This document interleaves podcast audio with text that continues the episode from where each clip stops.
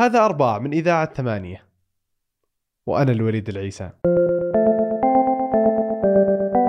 قديما كانت المواصلات متعبة ومرهقة جدا فمن الطبيعي أن الرحلات تأخذ أيام بل أسابيع وتكون الرحلة غير مريحة فقطاع الطرق الأجواء الحيوانات والمخاطر كلها مزعجة.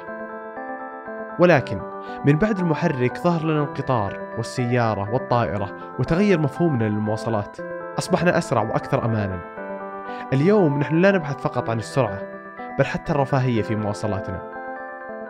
ولكن كيف هو شكل المستقبل؟ يؤمن إيلون ماسك أن هايبر لوب سيشكل جزء مهم في مستقبل المواصلات حول العالم. ويقول كابتن الطيار سليمان الصالح أن هايبر لوب بالفعل سيغير شكل المواصلات في المستقبل لأنها نظريا على الأقل أسرع أأمن وأرخص من واحدة من أهم وسائل النقل اليوم وهي الطائرات. فما هو تأثير هايبر لوب على المواصلات وعلى الطيران بالتحديد؟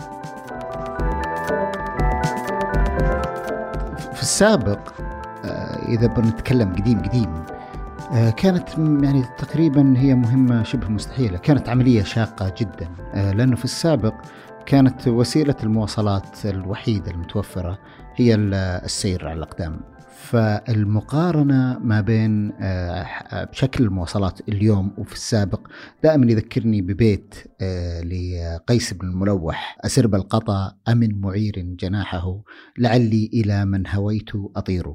طبعا البيت هذا آه، يعني تقريبا يصور لنا يعني عجز الإنسان في ذلك الوقت. على الانتقال من موقع اللي هو فيه إلى موقع آخر وصعوبته ومشقته اللي خلته يعني يعني يشكي آه، عجزه إلى إلى إلى سرب من الطيور. بينما اليوم أنا أعتقد لو قيس بن المنوح اليوم موجود كان دق على أوبر وراح للمطار وخلال 20 ساعة وصل للجهة الثانية من الكرة الأرضية، اليوم إحنا نصل إلى سرعات تفوق آه، سرعات الصوت، وهذا بطبيعة الحال صار له أثر كبير على العالم وأصبح العالم كما يقال آه، قرية صغيرة. صح فعلا. حتى كذا قبل كم يوم كنت مع كنت راكب السيارة وكان كذا اللي برا في مطر و... ومطر وكذا. وكان كان اللي معي وأقول له اللي شوف شلون الحين إحنا مو بس إن صارت سرعة المواصلات اللي هو هذا أهم نقطة فيها إنها شيء سريع جدا مريح جدا. أركب سيارة برا برد ما يهم برا حر ما يهم. يعني مو بس السرعة وطريقة التواصل وإنما الرفاهية اللي وصلنا لها. صحيح. آه ذكرت أنا أنه في البداية أنها كانت مهمة شاقة أو مهمة شبه مستحيلة. مو فقط للبطء إنما للمخاطر اللي واجهها الإنسان في ذلك الوقت للانتقال من مكان إلى مكان التضاريس حالة الطقس الوحوش البرية قطاع الطرق هذه كلها اليوم اختفت بسبب وسائل المواصلات الحديثة. كيف أثر الطيران يعني كيف أثر الطيران بالذات على شكل المواصلات اللي عندنا اليوم؟ الطيران اليوم آه، هو وسيلة النقل الرئيسية آه، في كل عصر آه، هيمنت وسيلة من من وسائل النقل. طبعا الهيمنة هذه جاءت من يعني احتياج ذلك العصر م. بالإضافة إلى حدود القدرات البشرية والتطور التقني. اليوم الطيران يعني فرض نفسه كوسيله نقل آه، رئيسية بالدولة الحديثة أو بالاقتصاد الحديث لأنه يوفر آه، أربعة آه، عوامل أو معايير رئيسية اللي هي السرعة والكفاءة والاعتمادية والأمان. هذه الأربعة ثلاثة هي تفوق فيها على جميع وسائل النقل اليوم أنت ممكن توصل من الرياض إلى جدة زي ما ذكرت لك خلال ساعة ونصف في السابق كنا نحتاج 10 أيام في الجبال أو حتى على السيارة أنت تحتاج تقريبا 10 إلى 11 ساعة.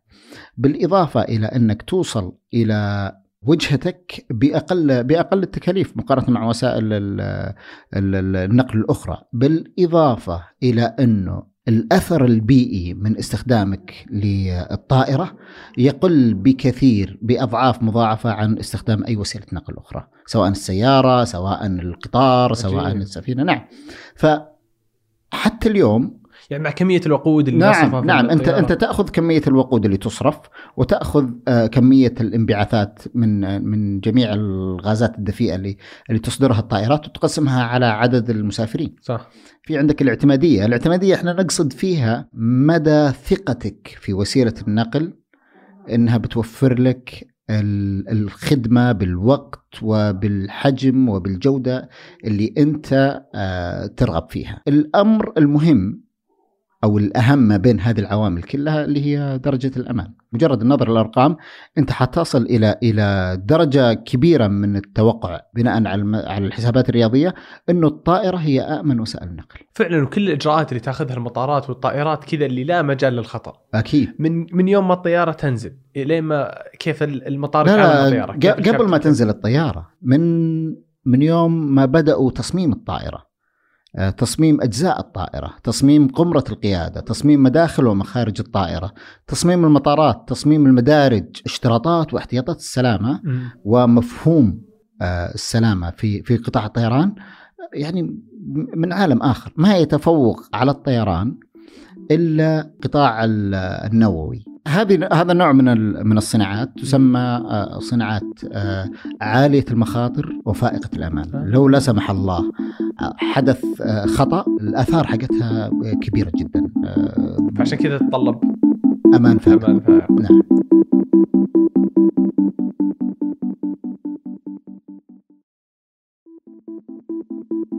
طيب يعني مع الوضع الحالي للمواصلات كيف إنه مثلا كذا اللي عندنا السيارات سريعة وجيدة وممتازة وكيف مم. عندنا الطيارات آمنة وسريعة و... وممتازة وتوصلنا بوقت قياسي و- ومثل ما قلنا تقدر تعتمد عليها وسعرها جيد وكل شيء. ماذا عن المستقبل؟ يعني إذا الحين وصلنا لمرحلة. آه، يعني أعتقد إنها مرة ممتازة في ناحية كيف إن البشر ممكن يتواصلون. كيف بيكون شكل المستقبل؟ اليوم إحنا على يعني كما يعني يعتبره كثير من المحللين والنقاد والمفكرين إن إحنا في بداية الثورة الصناعية الرابعة. مم. جميع وسائل النقل اللي كانت قبل الثورة الصناعية الرابعة لن تكون مناسبة للثورة الصناعية الرابعة. إحنا نحتاج أسرع، نحتاج آه، أكثر، نحتاج آه، أقل تكلفة. وأكثر امانا طبعا. وأكثر امانا للبيئه بعد. أو أكيد. وال- والأثر البيئي إنه يكون بأقل بأقل مستوياته. وهذا ما استشرفه آه، إيلون ماسك. عام 2013 سمع عن إنه عزم ولاية كاليفورنيا آه، لإقامة مشروع قطار سريع بين بين سان فرانسيسكو ولوس أنجلوس. آه، يعني أبدى امتعاضه واعترض على على ال- المشروع. بعدين تقدم بمقترح أطلق عليه اسم Hyper لوب آه، طبعا أنا يمكن أقتبس منه مقولة. قال إنه إذا إحنا راح نستثمر في في آه، وسيلة مواصلات آه، جديدة وبنستثمر فيها مليارات الدولارات لازم تكون هذه ال- ال- ال- الوسيلة آه، تواكب العصر. وتحقق أداء أفضل من وسائل النقل السابقة بنفس درجة الأمان والكفاءة مم. وال والاستدامة. فأتى بفكرة الهايبر لوب. طبعا فكرة الهايبر لوب هي مش فكرة جديدة. فكرة موجودة من منتصف القرن التاسع عشر. آه يعني مو إيلون ماسك اللي لا طبعا إيلون ماسك هو اقتبس هذه الفكرة وطبقها على نطاق آه، أكبر. هذه كانت تستخدم في في منتصف القرن التاسع عشر في آه، لندن آه، لإرسال البريد وإرسال. الطرود. يمكن ما أدري أنت قد شفت في بعض الأفلام في مكتب البريد في انبوبه إيه شوية تطلع منها رسالة. هي هي هي نفس الفكرة. طبعا هو اقتبس هذه واقتبس منها آه، آه، فكرة آه، الطيران الأسرع من الصوت اللي هو الكونكورد حتى هو له له تصريح آه، أو مقولة شهيرة يقول هايبر لوب عبارة عن مزيج من كونكورد وقطار الطلقة وطاوله الهوكي اللي يمكن إيه. نلعب فيها في في في الملاهي اللي اللي, اللي الطاولة يطلع يطلع. يطلع يطلع منها هواء طبعا الهايبر لوب عبارة عن انبوب الأنبوب هذا فيه آه، مسار حديدي وفي كبسولة. ال- الكبسولة هذه تعمل على محرك آه، يعمل بدفع ذاتي. فيها شرائح شمسية. الأنبوب من الداخل آه، فيه مجال مغناطيسي. يمنع ال- الكبسولة من الاصطدام بالجدار. وبعد الانطلاق تتكون وسادة هوائية تحت الكبسولة. تعطيها إيه تعطيها انسيابية عالية. وطبعا نفس الأنبوب هذا تقريبا هو مفرغ من الهواء مم. في في يمكن نسبة هواء قليلة جدا لكن تقريبا هو مفرغ من الهواء لتقليل الاحتكاك وتمكين الكبسولة هذه من الوصول إلى إلى سرعات عالية. طبعا السرعة المعلنة إلى الآن إنها راح توصل إلى 1200 كيلومتر بالساعة، هذه تقريبا تقارب سرعة الصوت. وهو فعلا كذا اللي ع- بما انه الاحتكاك في. ما في احتكاك في الأرض مثل السيارة في الأسفلت ولا مم. ولا ال- القطار مع الحديد ولا في احتكاك مع الهواء أو الاحتكاك مع الهواء قليل مم. جدا آه، الوقود اللي بيستهلك قليل والسرعة اللي أقدر أنتجها بتكون عالية عالي جدا، لا هي ما راح تستهلك وقود. أو الطاقة اللي بيستهلكها إيه. آه، الطاقة اللي بيستهلكها بالضبط هي ما راح تستهلك وقود لذلك أثرها البيئي راح صح. يكون قليل جدا إذا إذا أردنا أننا نعرف الأثر لازم نسوي مقارنة ما بين آه، ما بين هايبر لوب وما بين آه، الطائرة. لنرى إنه هل العوامل اللي ساهمت بتفوق الطيران اليوم هل هي موجودة آه، في في تقنية هايبر لوب المستقبليه لو مثلا أخذنا عامل السرعة. إذا أردنا أن نقارن ما بين سرعة الطائرة وسرعة آه، هايبر لوب اليوم متوسط سرعة الطائرة تقريبا خ- آه، 830 كيلومتر في الساعة بينما آه، السرعة المعلنة لهايبر لوب آه، قد تصل إلى 1200 آه، كيلومتر في الساعة. هذه فيها زيادة 44% في السرعة لصالح هايبر لوب إذا قلنا أنه آه، 840 آه، كيلومتر في الساعة. آه، تقريبا تأخذ آه، رحلة من الرياض إلى جدة تقريبا ساعة ونصف. بينما حسب الرقم المعلن آه، 50 دقيقة بين الرياض وجدة. آه. أي نعم. فأنت تتخيل أنه أنه مدة الرحلة على هايبر لوب ستكون أقل ب 33% مقارنة مع. الطيران. إذا بالسرعة هايبر لوب يتفوق. إذا جينا بنتكلم عن العامل الثاني اللي هو عامل الكفاءة ممكن هنا نق- نقيسها بمؤشرين تكلفة السفر وجدول الرحلات. متوسط رحلة آه، سعر التذكرة اليوم بين الرياض وجدة باتجاه الواحد 330 ريال. آه، حسب الأرقام المعلنة إنها راح تكون ما بين 90 إلى 120 ريال ما بين الرياض وجدة. ال- المؤشر الثاني لقياس الكفاءة اللي هو جدول الرحلات. اليوم ما بين الرياض وجدة يوجد 96 رحلة يوميا بالاتجاهين. هايبر لوب قادر على تسيير أكثر من 5000 رحلة باعتبار أنه هايبر لوب قادر على إطلاق كبسولة كل 30 ثانية. بس آه، عدد الركاب في الطائرة وال... كل كبسولة لنقل الركاب فيها 20 راكب. أنت تخيل معي 20 في 5760 رحلة باليوم. رقم مهول. إذا جينا نتكلم على مدار السنة أكثر من 42 مليون مقعد متاح للسفر. بينما بالطيران اليوم جميع شركات الطيران ب 96 رحلة يوميا توفر يعني ما يقارب 7 مليون مقعد. فبتكون مناسبة لاحتياج الجميع. ستلبي احتياج الجميع.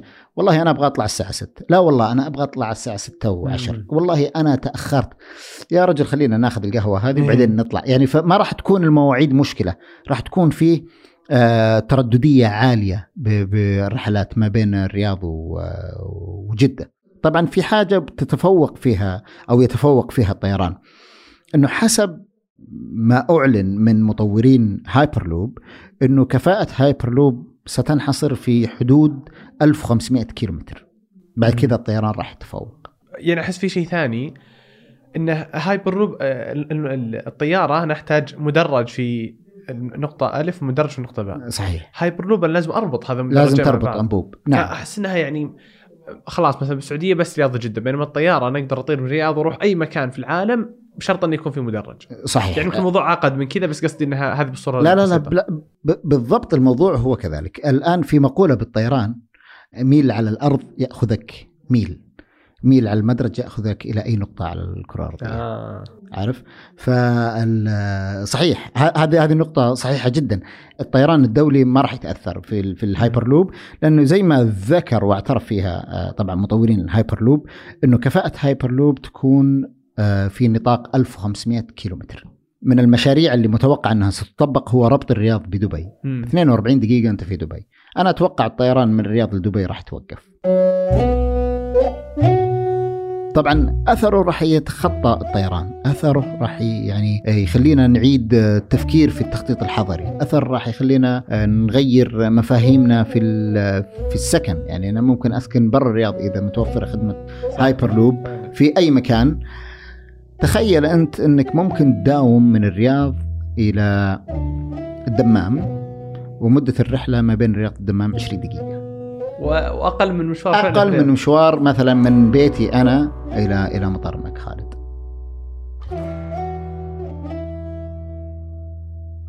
يعني ممكن هايبر لوب ما راح يكون سلبي جدا على على الطيران بشكل مطلق. لا ممكن يكون يعني ممكن تكون يحضر مزايا جديدة للطيران. م. يعني في في أمر في في في إدارة المطارات آه، يسمى ال catchment area لكل مطار. لكل مطار catchment area هي آه، نطاق جغرافي يخدمه المطار يستفيدون من خدمات هذا المطار. يعني أنت اليوم ساكن في الدوادمي أنت ما راح تجي تستخدم مطار الملك خالد تركب السيارة وتروح لمطار الملك خالد.